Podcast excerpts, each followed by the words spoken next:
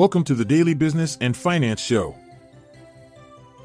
Oregon takes bold step in drug policy, Musk battles OpenAI, Apple stumbles as Goldman Sachs pulls support. New York Community Bancorp faces stock plunge while Nasdaq and S&P 500 soar to new heights. Dominion Energy's earnings forecast disappoints. BlackRock's Bitcoin ETF hits $10 billion milestone and former Yahoo CEO joins AT&T board.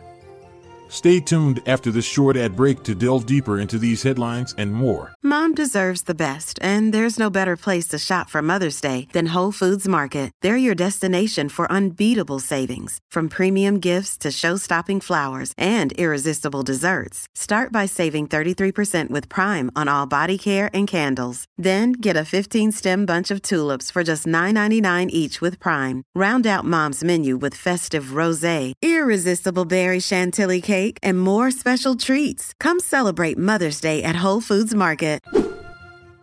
New Zealand has decided to overturn a prohibition on tobacco sales to the younger populace, choosing alternative methods to curb smoking. In other news, Thailand is considering a ban on recreational cannabis by the end of this year due to worries about misuse. This could potentially affect its emerging industry worth $1.2 billion. On another note, Oregon is reevaluating its decision to decriminalize hard drugs such as heroin and cocaine in light of opioid overdoses tripling since the year 2020. The chief executive officer of Tesla, Elon Musk, has filed a lawsuit against the artificial intelligence research group OpenAI and its CEO, Sam Altman. Musk accuses them of prioritizing profit over the benefit of humanity.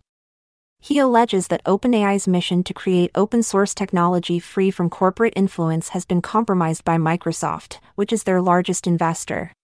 Furthermore, Musk criticizes the restructured board's ability to determine when artificial general intelligence is reached. It is reported that Musk is raising funds for a competing venture named XAI. Shares of Apple experienced a minor decline after Goldman Sachs decided to remove it from its conviction list. This occurred even though the firm maintained a buy rating for Apple and raised the price target. According to Goldman Sachs, the market is overly focused on slower product revenue while ignoring Apple's strong ecosystem and steady income. With more than 2.2 billion devices in active use worldwide, growth in services and introduction of new products are anticipated to offset any cyclical decreases in product revenue. Shares of New York Community Bancorp experienced a 21% drop following the disclosure of a major defect in their loan review procedure.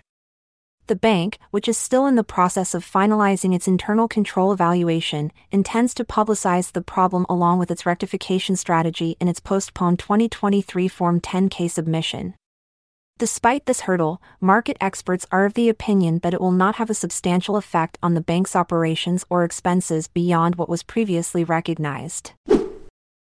United States stocks commenced March on a high note, with both the Nasdaq Composite and S&P 500 hitting record peaks.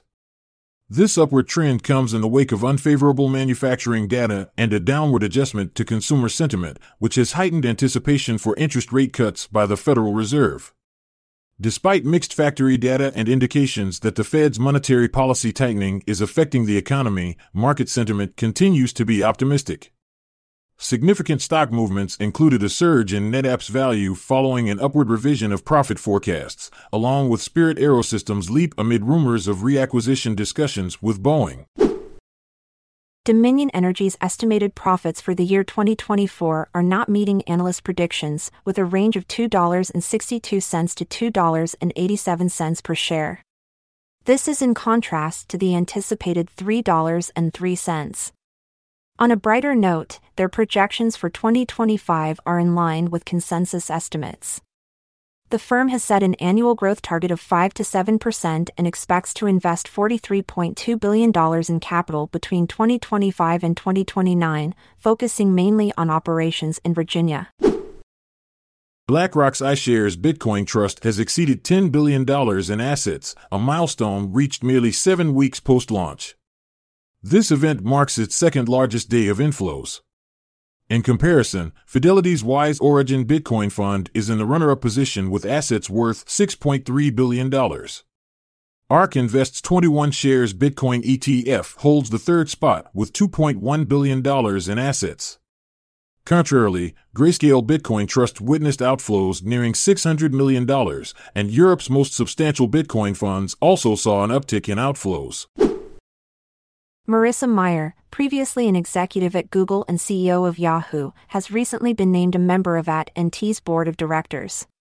In addition to her current role as the leader of tech startup Sunshine Products, she will also contribute to AT&T's audit and corporate development and finance committees. Given her extensive experience in technology, it is anticipated that she will provide significant insights to this telecommunications corporation. And that wraps up today's episode of the Daily Business and Finance Show. Stay savvy, stay informed, and we'll meet you back here tomorrow. Farewell for now. I'm Montgomery Jones. And I'm Amalia Dupre. Let's part ways for now until tomorrow arrives.